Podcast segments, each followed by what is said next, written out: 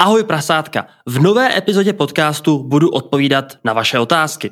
Zamyslím se nad tím, jak se chránit proti inflaci, jak se chovat v době padajících trhů z pohledu jednorázových a průběžných investic a na závěr vám také řeknu to, jak to vypadá s chystanou knihou.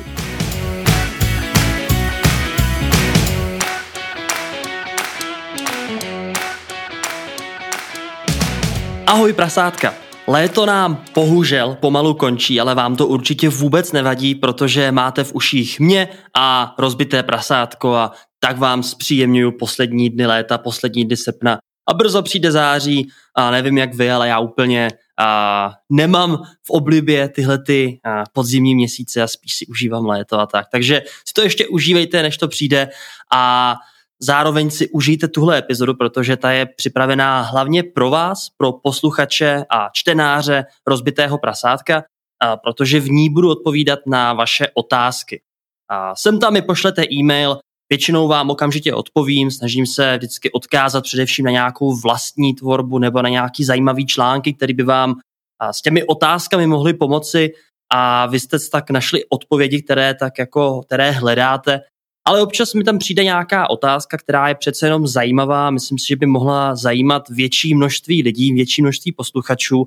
A proto občas udělám takovou epizodu Q&A, kdy na ty vaše otázky odpovídám formou podcastu.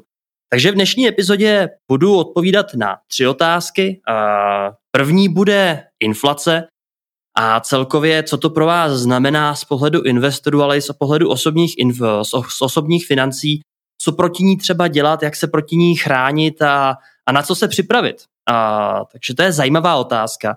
Druhá otázka se bude týkat a, postupné a, a jednorázové investice v době padajících trhů, protože pokud a, sledujete svá portfolia, tak jste asi zaregistrovali, že v posledních měsících se jim rozhodně nedařilo příliš dobře a spíš na vás na obrazovkách monitorů nebo telefonů zářila červená negativní čísla. A stejný případ, nebo měl jsem to úplně stejně, takže vím přesně, o čem mluvím.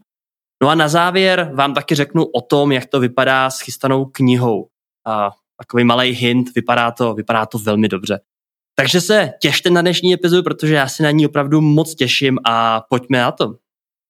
První otázka je na inflaci co to je inflace, jak se s ní popasovat, jak se s ní vyrovnat, především s ohledem na ochranu peněz, protože určitě víte nebo tušíte, co to inflace je a že to má přímý dopad na vaše, na vaše peníze.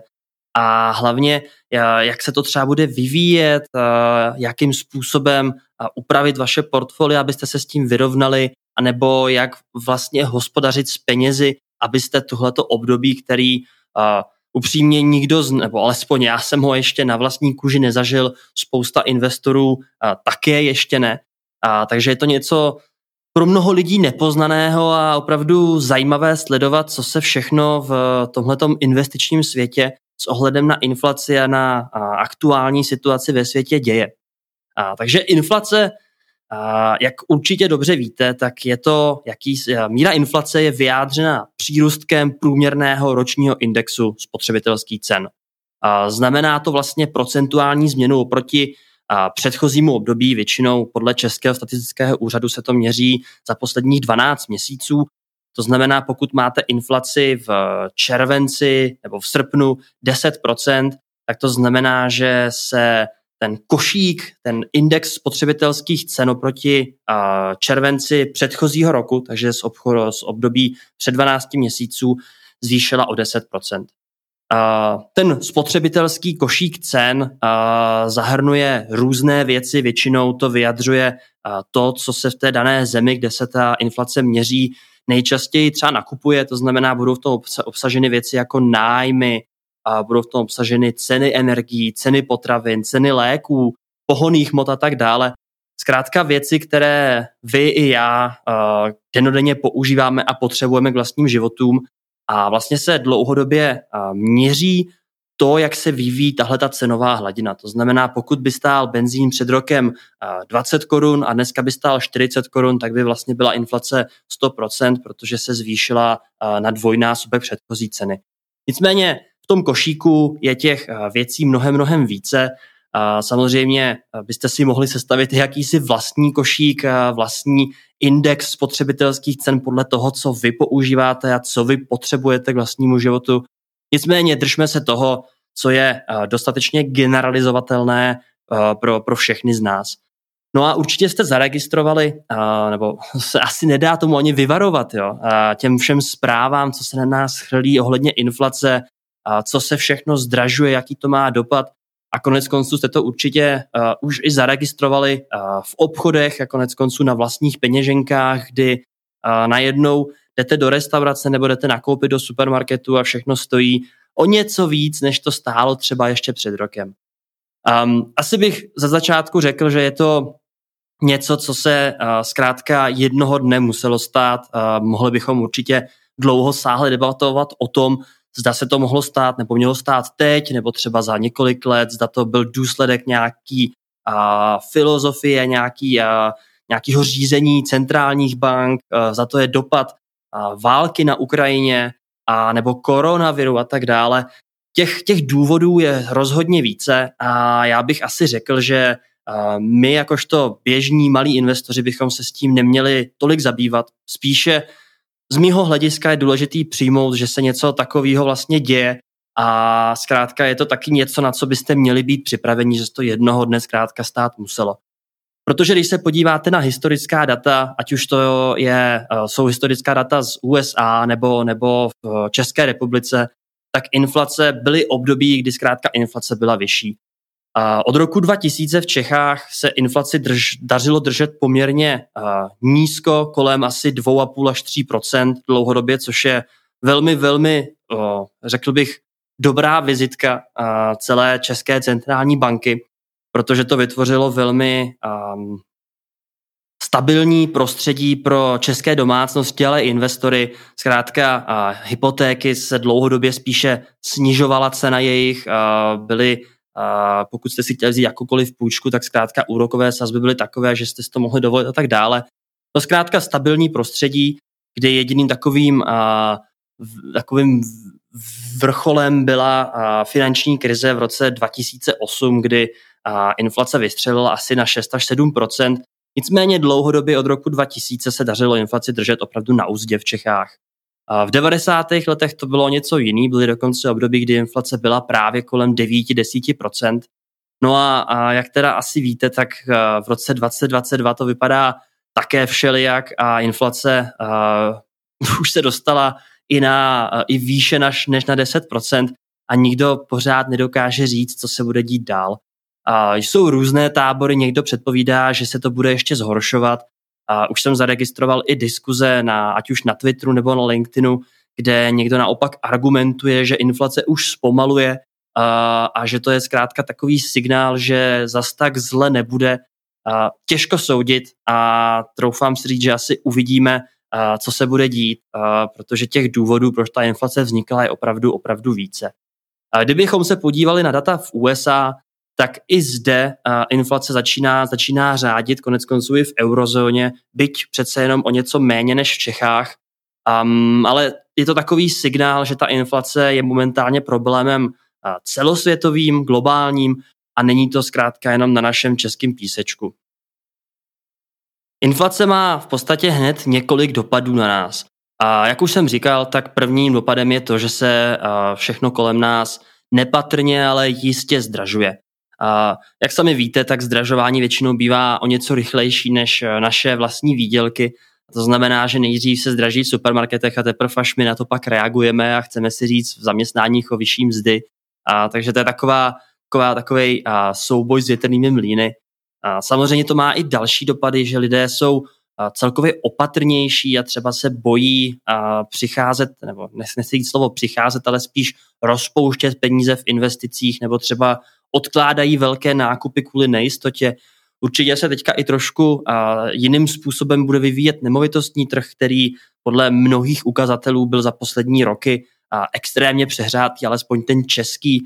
A už uh, nyní to vypadá, že třeba objem vydaných hypoték a půjčených peněz na financování nemovitostí poměrně výrazně klesá. Takže ta inflace bude mít zajímavé dopady na mnoho, mnoho sfér našich životů.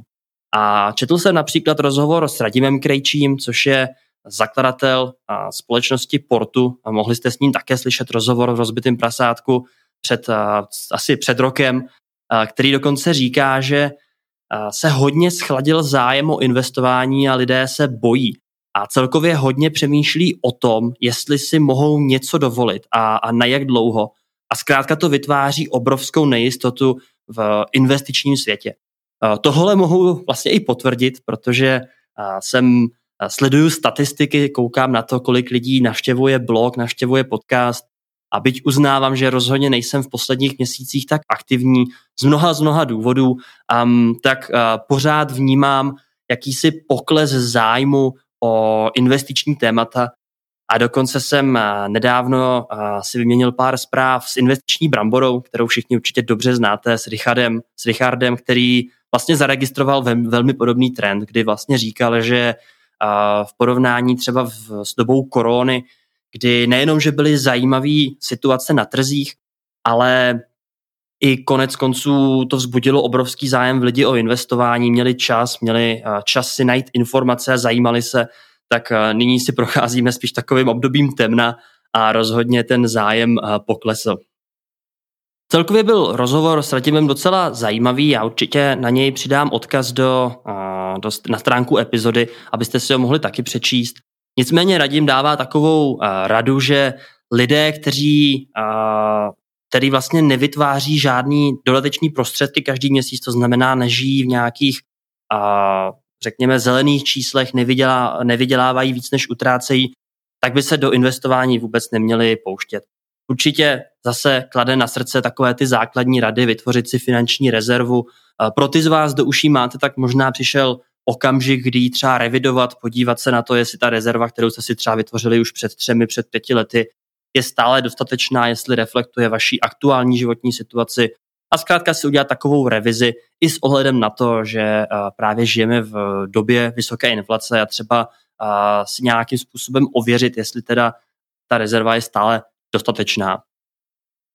S, tím, s tou revizí samozřejmě souvisí i revize klasických výdajů, protože pokud se všechno zdraží o několik procent, zatímco vaše příjmy zůstávají takřka neměné oproti předchozím rokům, tak určitě stojí za to se podívat, zda to na vás bude mít nějaký významný dopad a v případě, že ano, tak určitě revidovat rozpočet. Aby se nestalo, že najednou stále máte nastavené automatizované systémy, jsem si jistý, že to tak všichni máte, protože jste slyšeli jednu z předchozích epizod, eh, kde o té automatizaci mluvím a, a já jsem velkým příznivcem, tak si možná podívat, zda to stále odpovídá realitě, zda se vám nestává, že najednou místo toho té obálky, kterou máte vyhrazenou na a každoměsíční nákupy potravin, tak jestli najednou z té obálky ty peníze neodcházejí mnohem, mnohem rychleji, než odcházely, ať už to je z toho důvodu, že, že jste rozežraní, to se mi stává taky dost často, anebo proto, že, že zkrátka ty, ty ceny jsou dražší, tak určitě revidovat klasický osobní, klasický osobní finance a, a zamezit nějakým nechtěným únikům, a protože právě tahle ta doba netradiční by vás mohla načapat při nějaký ztrátě pozornosti. Nicméně pokud tohle všechno máte zmáknuté, tak určitě by se dalo říct, že držet větší obnos peněz, nezainvestovaný na, na spořících účtech, na běžných účtech, zkrátka nemá smysl, protože ty peníze objektivně ztrácejí na hodnotě a nyní víc než kdykoliv jindy. Bohužel spořící účty vám žádné závratné návratnosti ne, nenabídnou a byť ty, úroka, ty úroky mírně rostly a, a tuším, že už jsem zaregistroval i kolem i spořící účty s úrokem kolem 4 až 5% a tak je to stále poměrně hluboko pod tím, kolik momentálně, kam až dosahá inflace. Takže pokud držíte nějakou větší hotovost, tak možná bych si položil otázku, proč ji držíte, za to má opravdu nějaký smysl Určitě se najdou důvody, kdy ta hotovost smysl má, pokud už e, jste blízko době, kdy si opravdu chcete požádat třeba o hypotéku, nebo vás čeká nějaký větší finanční výdaj, tak to rozhodně smysl má. Ale pokud víte, že ty peníze nebudete potřebovat na horizontu dalších tří, pěti nebo spíš deseti let, tak rozhodně nemá smysl na nic čekat a určitě má smysl prostředky investovat. A to mě přivádí k samotné myšlence toho investování v době inflace. Um, zde bych řekl, že bez ohledu na to, co se zrovna děje na trzích, tak by vás, vás jakožto dlouhodobé pasivní investory nemělo jakým způsob, jakýmkoliv způsobem rozházet. Protože co vy chcete, je využít právě té dlouhodobosti, a té dlouhodobé bezpečnosti kapitálových trhů a mít peníze investované po co možná nejdelší dobu. Rozhodně nedoporučuji jenom proto, že momentálně panuje na trzích vysoké, nebo panuje vlastně globálně vysoká inflace, tak kvůli tomu měnit jakýmkoliv způsobem strategii. A určitě narazíte na články o tom, že momentálně nejlepší strategie je koupit protiinflační dluhopisy, nebo že nejlepší strategie, strategie je nakoupit kryptoměny nebo zlato. A já bych na tohle všechno zapomněl, protože hlavně vy se musíte zamyslet nad tím, jaký je ten váš dlouhodobý cíl a jestli právě reflektuje to, čeho chcete dosáhnout a všechno ostatní je šum, který byste měli vypustit. Pokud potřebujete peníze, pokud najednou máte větší sumu peněz, a já o té sumě peněz budu mluvit za okamžik, um, pokud máte větší sumu peněz a teprve začínáte investiční kariéru, tak by vás inflace vůbec neměla zajímat a zkrátka dlouhodobě nejlepším řekněme, zhodnocením, zhodnocení nabízí stále kapitálové trhy, které, a opět dodám odkaz na zajímavý článek od mého oblíbeného autora Bena Carlsona, který mimochodem napsal knihu Common Sense Investing, kterou vřele doporučuju, tak napsal o inflaci článek, kde rozebíral hlavně dlouhodobost opět. Zase se nedíval na interval půl roku, nedíval se na interval roku, kdy se může stát opravdu cokoliv a kterékoliv aktivum může v libovolný rok překonat jiné aktivum. Ale právě se díval na horizonty několika desítek let a udělal takovou hezkou tabulku, kdy se díval, jak různé třídy aktiv vlastně bojují nebo jak si stojí proti inflaci. A bylo zajímavé vidět, že akcie, pokud mluvíme teda o americké inflaci a o amerických akcích, tak měli pouze dvě období desetiletí, kde zaostali se svým a, reálným, a, se svou reální, reálnou výkonností, se svým reálným výnosem za inflací. A to bylo období 70. let, kdy v Americe byla inflace a, pomalu 15%, a, kdy to bylo opravdu zajímavý období, protože a, byť byla inflace 15%, úrokové sazby centrálních bank byly ještě nad inflací a tudíž bylo obrovsky zajímavé třeba investovat do, do dluhopisů, které potom dlouhodobě měly poměrně zajímavé výnosy. A nicméně to bylo období, kdy akcie za, zaostaly o 1% za inflací za celé to období deseti let, což je pořád velmi solidní, takže kdybyste v té době měli všechno v akcích, tak na konci toho období přijdete pouze o procento, zatímco kdybyste měli peníze v hotovosti, tak vás to bude stát možná i 15% nebo více. No a po, bylo období roku vlastně uh, nultých let nového tisíciletí. A to znamená, to byla to období, kdy přišly hned dvě finanční krize v poměrně krátkém intervalu, kdy sice inflace byla relativně nízká, uh, dlouhodobě asi 2, 2 až 3% nicméně právě z důvodu těch krizí uh, se stalo, že akcie zkrátka vyrostly, pak spadly, vyrostly a zase spadly a tudíž eh, v tom dlouhodobém horizontu si rozhodně nevedly příliš dobře. Pointa je taková, že akcie jsou dlouhodobě eh, asi nejlepší, nejlepším uchovatelem hodnoty eh, vůči inflaci. Je samozřejmě naprosto možné a reálné, že přijde rok, přijdou dva roky nebo pět let, kdy akcie budou se svojí reálnou návratností za inflací zaostávat. To se prostě stát může, ale fakt je takový, že dlouhodobě se tohleto prakticky nestává. Pokud ano, tak je to stejně vynulované dlouhodobou návratností v horizontu desítek let. Pokud jde o ty jiné třídy aktiv, tak po, například, například u zlata, a, které se často říká, že si tak jako stojí a, bok po boku s inflací, tak to platí pouze na extrémně dlouhých obdobích, a to mluvím opravdu o stovkách let.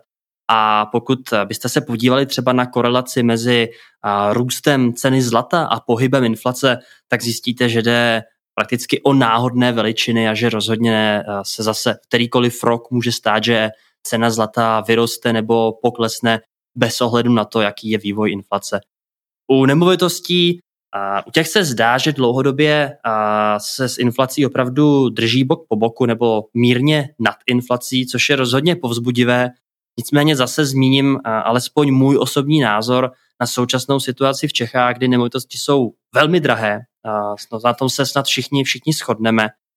A nájmy sice rostou, ale nemohou růst do nebes, protože dřív nebo později si lidé nebudou ty nájmy moci dovolit a buď to teda budou se muset nájmy eh, zmrazit eh, jako důsledkem eh, samotné nabídky a poptávky, anebo zasáhne stát a třeba opravdu ty, ty nájmy v některých městech zmrazí, protože už budou neúnosné a lidi si nebudou moc dovolit v podstatě žít. Takže s nemovitostmi opravdu opatrně a pokud jde o dluhopisy, tak zase jsem toho názoru, že dluhopisy, byť do portfolií rozhodně patří, tak nepatří do portfolií dle mého názoru někoho, kdo má na investování 30 až 40 let. Protože byť existují protiinflační dluhopisy, například česká vláda také takové dluhopisy ještě do konce minulého roku vydávala, tak pořád jde o aktivum, které se bude pouze držet na úrovni inflace, což teda asi si říkáte, teď to vlastně není vůbec špatný, ale dlouhodobě dluhopisy za akcemi zaostávají a tudíž opět budete, uděláte mnohem lépe, pokud budete mít své peníze alokované do akcí. Nicméně boj s inflací se neredukuje pouze na investování. Skoro bych řekl, že bojovat s inflací má mnohem větší smysl všude jinde, jen ne ve světě investování.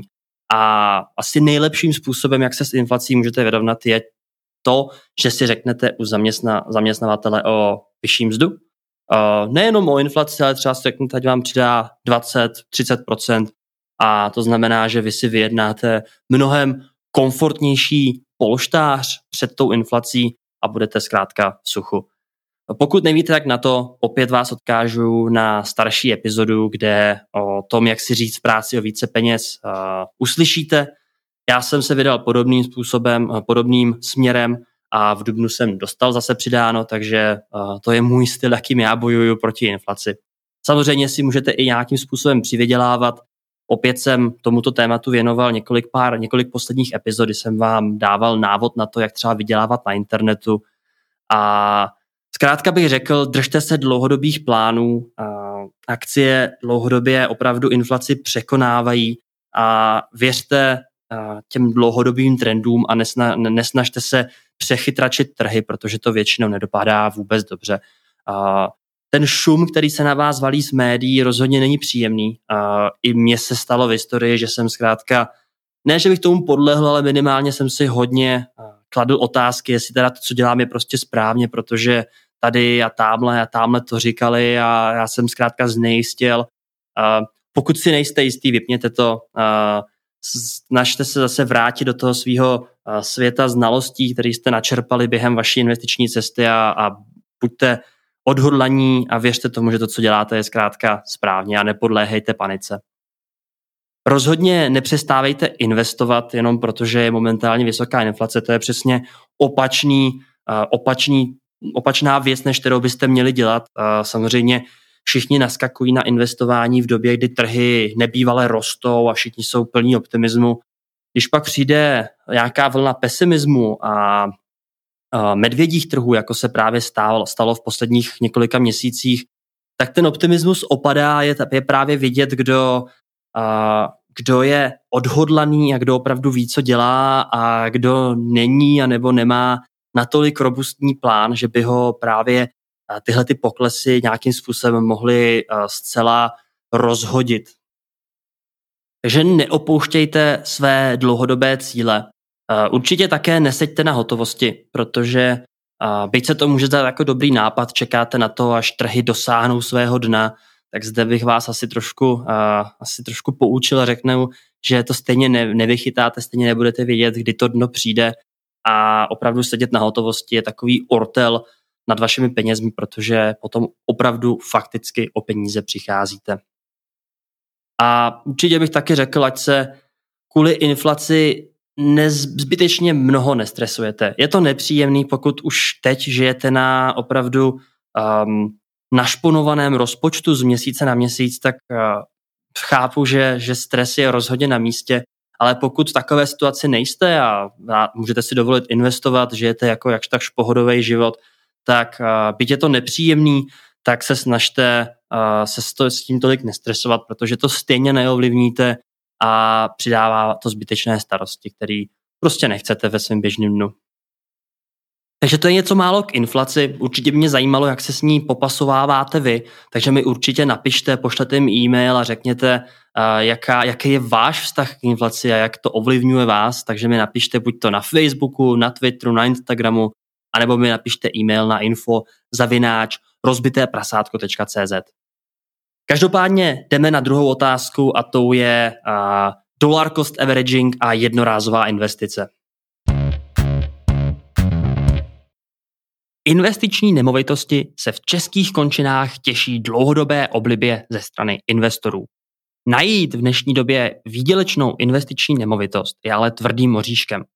Jestliže vás láká realitní trh, ale buď to nemáte dostatečný kapitál, či se vám nechtějí postupovat strasti se zprávou vlastní nemovitosti, existuje pro vás ideální kompromis jménem Upvest.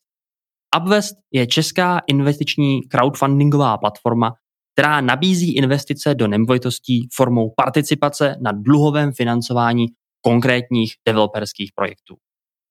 Osobně si vážím především velmi propracovaných technických analýz a faktu, že každá nabídka musí nejprve projít skrz komisi odborníků. Za existenci Upvestu ještě nedošlo k nesplacení jakéhokoliv z realizovaných projektů. Ostatně si poslechněte rozhovor se spoluzakladatelem Petrem Volným v epizodě 23, kde se o Upvestu dozvíte mnohem více. Upvest si pro prasátka připravil speciální nabídku.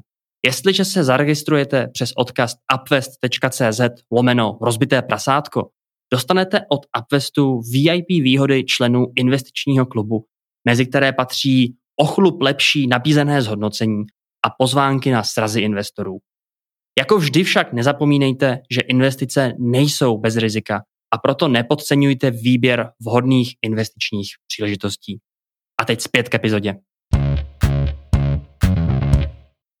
Jde o otázku, která byla velmi aktuální i v mém osobním životě a v mé investiční kariéře v tomhle roce, protože z tragických důvodů jsem zkrátka přišel k dětictví, které jsem samozřejmě, jak už asi dobře víte, chtěl rozpustit v investicích. Neměl jsem žádný cíl si třeba kupovat bydlení vlastní, nebo si pořizovat žádný větší, dělat nějaký větší nákup. A teda cíl byl pro mě poměrně jasný a to znamená rozpustit tu nabitou částku v investicích. No a protože to byla výrazně větší částka, než kterou obvykle investuju, opravdu to bylo v rámci 100 tisíců, takže jsem si jako pokládal otázku, jak to udělat. Jestli všechno nasypat do trhu v jeden okamžik, uh, nebo to rozpouštět postupně. Um, určitě si pokládáte podobnou otázku, zvlášť v době, kdy právě trhy padají a totiž si můžete jako ptát, zda nakupovat, zda byste měli prodávat, zda byste měli počkat, až uh, třeba se trhy opět vzpamatují uh, vlastně a budou na dně, nebo třeba měnit portfolio. Uh, určitě vás taková otázka taky napadne. A, a pak spousta takových těch předvídat, nebo takových těch otázek ve stylu, co se bude dít, jak to bude vypadat, jak dlouho to potrvá. Um, tak zde vám rovnou řeknu, že bohužel na tyhle otázky nemá nikdo odpověď. A ani, um, ani vlastně to rozhodnutí mezi tím postupným investováním a jednorázovým investováním nemá uh, především v době padajících trhů jednoznačnou odpověď. Řekl bych, že taková ta klasická ekonomická odpověď, to záleží. Samozřejmě se můžeme podívat na statistiku a zjistit třeba historicky, jak byste si vedli, kdybyste v různých okamžik investovali postupně, to znamená třeba vzali 100 tisíc a rozhodli se, že po dobu pěti měsíců každý měsíc investujete stejnou částku 20 tisíc korun, čímž minimalizujete um, riziko špatného načasování, anebo prostě hned první měsíc řeknete, kaštu na to, chci to mít jednoduchý, investuju na jednou 100 000 korun. A většina z vás určitě investuje každý měsíc pravidelně stejnou částku a to je přesně to, jak byste investovat měli. a protože přece jenom čekat na nějaký okamžiky rozhodně nemá smysl a opravdu vás všichni vybízím k pravidelnému investování a pokud možno tak třeba i částku postupně navyšovat. Nicméně opět zase se vraťme k tomu, že teda jste v situaci, kdy máte větší částku, trhy padají, co dělat. Tak řeknu zase, jak jsem se k tomu postavil já. Měl jsem větší částku a kladl jsem si otázku investovat teď, investovat postupně. A statisticky a, a podle historických dat se zdá a opravdu a, asi v 80% situací uděláte lépe, kdy investujete jednorázově celou částku. A, protože čas na trzích překonává časování trhů. Česky to nezní tak krásně jako anglicky, ale pointa je stejná. Pointa je zkrátka taková, že čím déle máte investované peníze na trzích, tak tím větší pravděpodobnost toho, že vlastně zakončíte investiční kariéru v zelených číslech.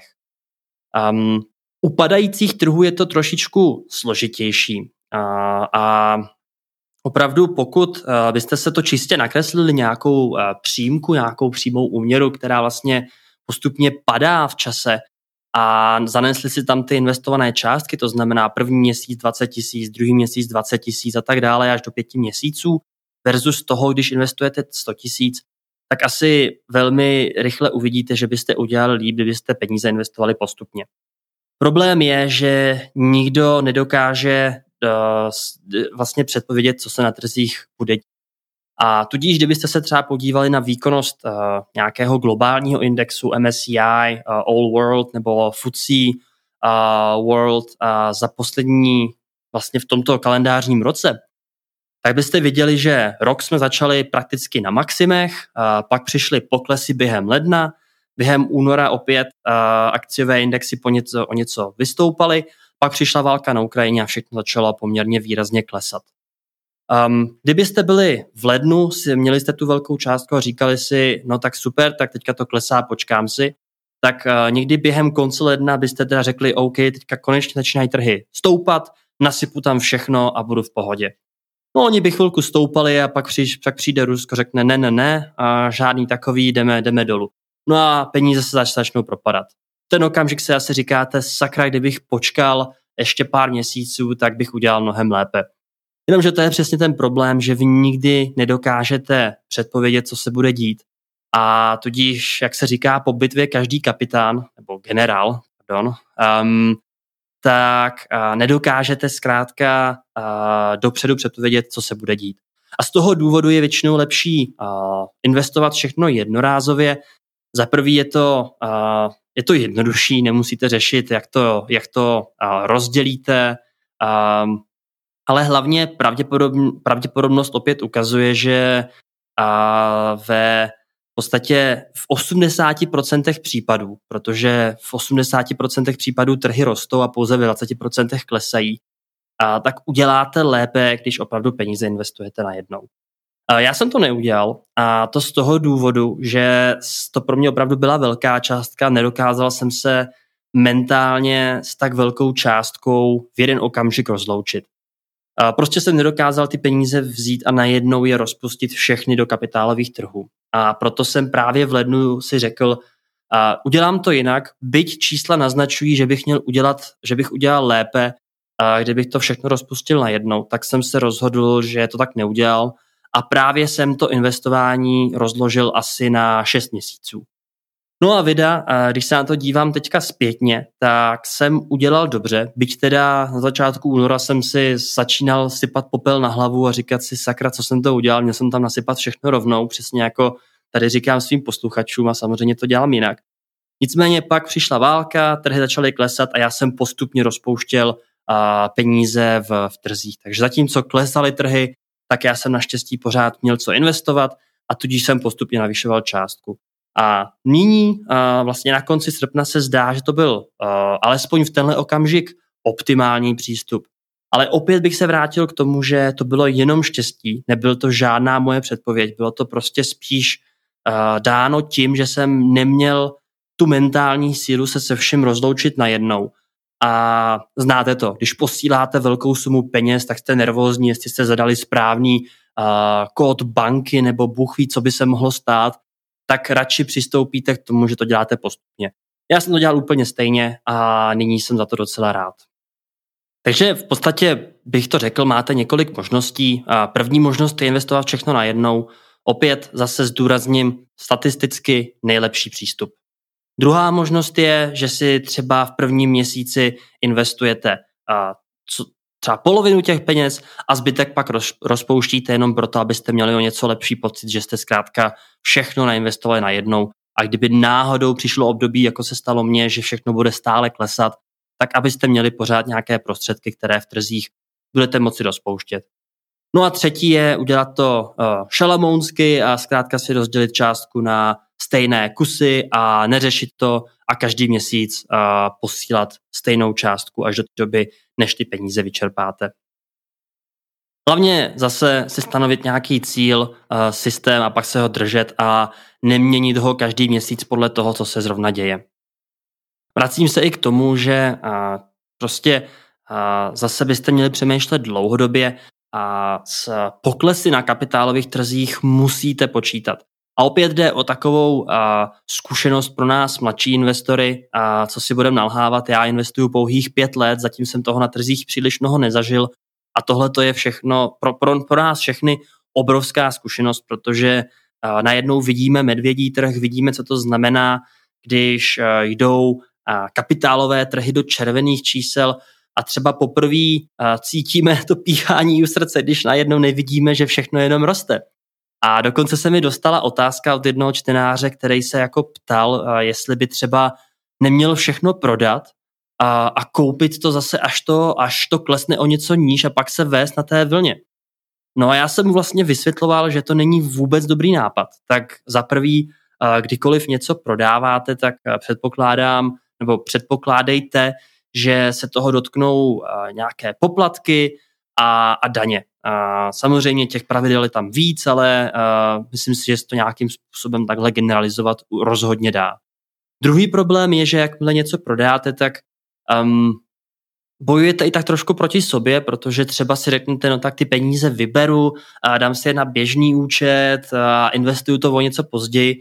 A může se stát, že něco, že třeba opravdu později investujete, a taky se může stát, že třeba část peněz utopíte v jiných věcech, protože si řeknete, tak už jsem ty peníze vybral, tak si za ně třeba něco koupím.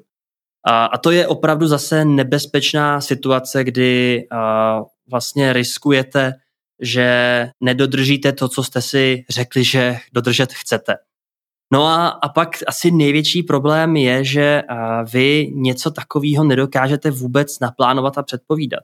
Že mně vlastně tenhle ten e-mail přišel už, a, přišel někdy během dubna, kdy teda ještě trhy na samotném dně nebyly, ale kdy jsme nemohli vůbec očekávat, jestli to teda to dno bude nebo nikoliv a třeba případně jak dlouho to dno ještě bude trvat.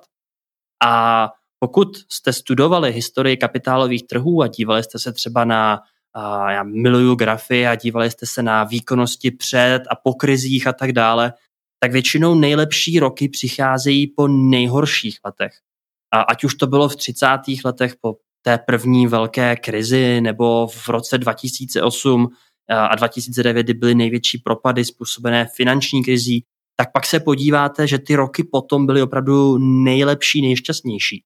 No jenom, že vy můžete stát na čáře s těmi svými penězi a říkat si, tak ještě chvilku počkám, ještě se mi tady, viděl jsem zprávu na seznamu, že tamhle Čína ještě něco dělá a začnete si nahlodávat vlastní představu o tom, co se bude dít. Samozřejmě si najdete informace, data, která vám tu představu potvrdí, protože dneska si můžeme potvrdit opravdu všechno. A vy třeba promeškáte těch pár dnů, týdnů nebo měsíců s nejlepší možnou výkonností. A tudíž uh, vlastně přijdete o to, co ty kapitálové trhy nabízejí a to je právě ta dlouhodobá solidní výkonnost. Uh, i, přes ty, ty, I přes ty propady, i přes ty uh, medvědí trhy kterým si právě v téhle době procházíme, nebo jsme si v několika posledních měsících procházeli. Na to mi čtenář argumentoval tím, že peníze potřebuje za rok na bydlení a to, byla, to byl už okamžik, kdy jsem vlastně si říkal, tak to vlastně by si ty peníze už neměl mít vůbec investované, protože pokud je potřebuješ za rok na vlastní bydlení, tak vlastně nemají vůbec co dělat v kapitálových trzích. A tohle to je dobrá lekce, protože, jak vidíte, kapitálové trhy se mohou kdykoliv, kterýkoliv okamžik propadnout to poměrně významné částky. A pokud plánujete, že ty investované peníze vyberete a pořídíte si za ně hypotéku, tak pokud byste přišli pár dnů nebo týdnů před pořízením té hypotéky o 20 nebo 30% hodnoty té finanční částky, tak asi radost mít nebudete. Takže opět kapitálové trhy fungují dlouhodobě, krátkodobě se může stát něco, jako se stalo mému čtenáři a to, že jeho portfolio pokleslo a on na to nebyl vůbec připraven. O postupném přikupování a nebo jednorázových nákupech konec konců bude i zasvěcená kapitola v knize, která už je téměř hotová. Průvodce pro pasivní investování od rozbitého prasátka, kniha, na který pracuji už v podstatě dva roky. A začal jsem, a jsem to hledal před nahráváním epizody, opravdu a ten první stavební kámen, první písmena, první věty byly započaty 27. prosince roku 2020, takže opravdu už to jsou téměř dva roky od chvíle, kdy jsem knihu začal psát. A protože by na ní chodí taky spoustu otázek a lidi, lidi zajímá, kdy bude dostupná, zda si ji budou moct předobjednat a tak dále, tak jsem se rozhodl, že v téhle epizodě o knize trošku povyprávím, jak to s ní vypadá, jak to probíhalo celé to psaní a zkrátka takový malý sneak peek do toho procesu psaní a produkce knihy. Epizodu nahrávám v polovině srpna, konkrétně 14. srpna. Je to na mě nezvykle pozdě před samotným vydáním epizody. Jsem trošku zaspal přes prázdniny, hodně jsem si užíval léta, hodně jsem cestoval. Kdo ne, konec konců chtěl jsem si dát trošku voraz a odpočinout si právě potom, kdy červen a, květen byly poměrně nároční, hlavně proto, že jsem opravdu věnoval hodně času a energie do psaní a finalizování knihy tak zkrátka to jsem si dával trošku pohodovější. Nicméně, uh, pointa je taková, že včera 13. srpna jsem zapracoval poslední komentáře od redaktora, což je v podstatě předposlední člověk, který si knihu čte předtím, než bude zveřejněna. A redaktor byl velmi nadšený, kniha se mu líbila, poslal mi velmi pozitivní feedback, pár komentářů, naštěstí nic, co by se týkalo samotné struktury nebo a tím, jak ta kniha je stylizovaná, to se mi opravdu velmi líbilo a mě to opravdu velmi, velmi potěšilo. Um, takže to bylo super, zapracoval jsem pár posledních poznámek, občas jsem předělal maličko větu, dodal pár slov, dodal nějaký, nějakou chybějící informaci a opravdu předmětný, předmětná zpětná vazba. Zde bych určitě poděkoval i všem lidem, kteří se se, se svojí zpětnou vazbou na knize také podíleli. Mimo jiné například uh, Richard alias Investiční brambora, který knihu už uh, měl tu čest uh, a, a, a četlí, uh, nebo Roman Deneš, jeden z uh, členů skupiny Finanční nezávislost, jehož zpětná vazba velmi, velmi kritická, za což jsem poměrně rád, ačkoliv to samozřejmě nebylo snadné. Mi, troufám si říct, také hodně pomohla tu celkovou úroveň zlepšit. No a zkrátka kniha je teda momentálně hotová. Já už asi na knize nebudu dělat uh, z hola nic. A jediný, co mi momentálně chybí, je dopsat taková ta, takovou tu, uh, to, uh, ten informační dodatek na kon na tu zadní stránku knihy. Znáte to, jdete do knihkupectví, líbí se vám obal, otočíte knihu a přečtete si o tom, o čem vlastně kniha pojednává, tak to budu psát pravděpodobně ještě dneska. No ale jinak je kniha dokončená, čekám na poslední schválení redaktorem, protože jsem mu poslal svoje poslední do úpravy, takže on si to naposledy zkontroluje a jde to do sazby. Na sazbě pracuje Nikola Tilgerová, která mi konec konců navrhovala i obálku, s čím jsem strašně moc spokojený.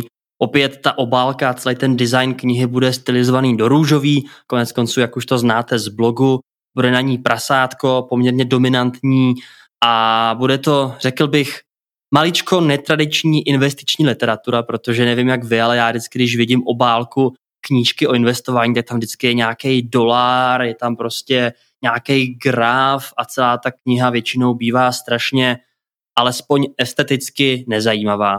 Tak já jsem si řekl, tak proč to neudělat trošku jinak, proč to neudělat trošku přívětivější a byť text bude stále poměrně, poměrně odborný. Na druhou stranu doufám, znáte konec konců, jakým stylem píšu, tak doufám, že bude čtivý a že se vám kniha opravdu bude líbit a přinese vám velkou hodnotu. A kniha bude, troufám si říct, nejužitečnější pro lidi, kteří začínají nebo je investování zajímá, neví, jak začít, anebo jsou v prvních, ro, v prvních letech kariéry. A asi myslím si, že spousta lidí, která investuje už třeba desítky let, opravdu se v investičním prostředí pohybují, takže by jim kniha něco přidala, si nemyslím, ale to nechám samozřejmě na vaše hodnocení. Určitě budu rád, když si knihu přečtete, když o ní řeknete svým blízkým a doufám, že se bude dobře, dobře prodávat. Každopádně je kniha už schválená, už mám docela dlouho podepsanou smlouvu. Do prvního kola půjdu s výtiskem 12 50 knih. Vůbec nevím, jestli to je hodně nebo málo, jsem upřímně zvědavý, ale strašně, strašně, strašně bych chtěl všechno prodat, protože samozřejmě ambice, znáte to. No a už se na to strašně těším. A když mi přišla první, první návrh obálky, nebo řekněme už schválený návrh obálky, a tak Nikola vlastně mi dala takový design, kde ta obálka byla ještě držena v něčích rukách. A když se na to koukal, a, tak opravdu jsem byl na měko. Trošku jsem si, přiznám se, že jsem si i trošku pobrečel, protože přece jenom za ty dva roky, co knihu, knihu a, dělám, tak se v mém životě stalo opravdu hodně věcí. A právě to, ten okamžik, kdy ta kniha byla už takřka přede mnou, takřka hotová, už jsem věděl, že mám text hotový, že už na něm nebudu nic moc upravovat, že už se to opravdu teďka jenom ladí, tak to byl ten, ta chvíle toho uvědomění, kolik do toho šlo práce, kolik jako a jsem tomu obětoval a opravdu mě to dojalo a jsem strašně rád, že jsem, že jsem to dotáhnul až do tohle okamžiku a už se strašně, strašně těším, až to bude venku.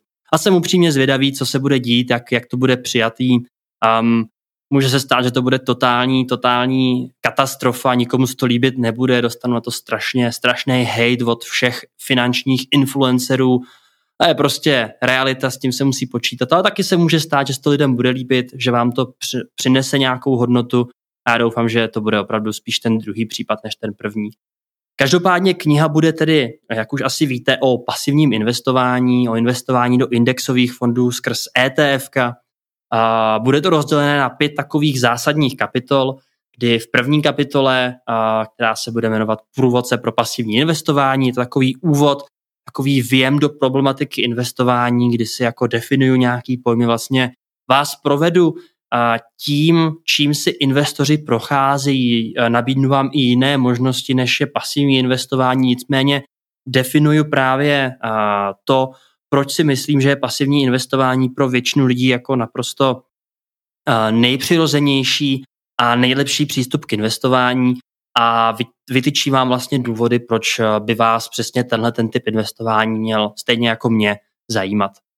A pak bude druhá kapitola, kdy, která se bude jmenovat Jak správně investují pasivní investoři, tak eh, v ní už půjdu opravdu do, eh, do technických záležitostí, kdy budu vlastně říkat o tom, nebo budu psát o tom, třeba o tom, co to znamená, když investujete pravidelně nebo postupně, jak třeba počítat návratnosti, jak se dostat, jak třeba přistupovat k finanční nezávislosti, jak třeba rozprodávat portfolia, protože to se taky většinu lidí to asi ještě momentálně nezajímá, ale aby kniha byla kompletní, tak by tohle to mělo zaznít. A celkově, jak se starat o svoje peníze, jak investovat průběžně, abyste právě maximalizovali svoje zisky. Třetí kapitola je, nebo se nazývá vše, co potřebujete vidět o ETF fondech. Um, tak zde už opravdu půjdu po technických záležitostech samotných ETF fondů, uh, jak jsou složeny, jaké jsou možnosti, um, podle čeho je třeba rozlišovat, jak fungují, což je taky strašně zajímavý a přiznám se, že to je asi nejtechničtější kapitola, protože opravdu to, jak pod uh, kapotou fungují ETF fondy, uh, rozhodně není snadná problematika.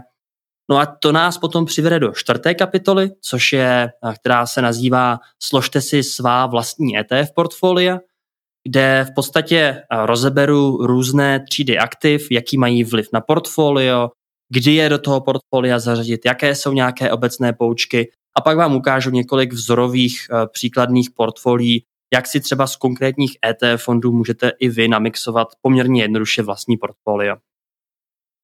No a poslední kapitola se jmenuje Kde a jak si ETF fondy koupíte. A zde musím přiznat, že jsem se trošku odchýlil od původní myšlenky. Říkal jsem si, že tam porovnám všechno možný a nemožný a budu tam třeba i vyjmenovávat dostupné služby. Tak nakonec jsem povolil, alespoň jsem napsal alternativy, jaké v současné době máte. Nicméně kapitola je velmi obecná a spíše mluvím o tom, podle čeho si různé platformy vybírat. Mám to rozdělené na několik částí, ať už chcete investovat sami přes nějakou a, alternativní službu, jako je nějaký robo-advisory a tak dále, nebo přes nějaké kvalifikované fondy. A, a zkrátka neporovnávám detailně jednotlivé služby, ale píšu a, takový návod, podle čeho si službu vybrat a na jaká kritéria se třeba zaměřit při výběru. Aby zkrátka kniha dobře stádla a byla pokud možno co nejuniverzálnější. Takže to je k samotné struktuře. A myslím si, že až kniha vyjde, nebo možná i předtím, než vyjde, tak si ještě vyhradím jednu celou epizodu, abych vám e, o knize řekl o něco víc, abych se třeba těma kapitolama trošičku víc prokousal a třeba vám kousek i přečetl, ať to máte opravdu kompletní, protože e, je to něco, na co jsem strašně, strašně pišný, že jsem to dotáhl až tak daleko s knihou, protože původně to měl být krátký e-book o 20 stránkách, který bych prodával na webu No a nakonec se z toho vyklobil takovejhle kolos o 300 stranách, který bude nakonec i vydaný knižně a přes nakladatelství Albatros a zkrátka je to něco, za co jsem strašně, strašně rád. Stálo mě to hodně energie, konec konců to byl i důvod, proč eh, jsem trošku zanedbával blog a jiné, a jiné části rozbitého prasátka, ale doufám, že to stálo za to a že z toho budete nadšený, alespoň tak jako já. No každopádně to je k dnešní epizodě všechno. Doufám, že jsem vám odpověděl na vaše otázky. Pokud by vás cokoliv zajímalo, tak pište. Většinou tady ty zajímavé dotazy sbírám a ve chvíli, kdy, mám, kdy jich mám víc, tak opět udělám nějakou takovouhle epizodu. A pokud máte jakýkoliv otázky, tak mě můžete poslat přes Facebook, můžete mě poslat na Instagramu, můžete mě poslat na Twitteru anebo na e-mail info zavináč Spousta dat a spousta věcí, o kterých jsem zde dneska mluvil, tak je zpracovaná i třeba na některých super blogových článcích, tak já vám na stránku epizody rozbiteprasátko.cz lomeno epizoda 51 na všechny tyhle články dám odkazy, abyste si je mohli případně přečíst taky. No a každopádně nakonec řeknu, že jako vždy budu rád za zpětnou vazbu. Pokud se vám podcast líbí, tak ho můžete ohodnotit na Spotify či Apple Podcasts za každou, a za každou hvězdičku budu opravdu velmi, velmi rád. Díky za poslech, užívejte zbytek léta a naslyšenou u další epizody podcastu Rozbité prasátko mikrofonu. Ahoj!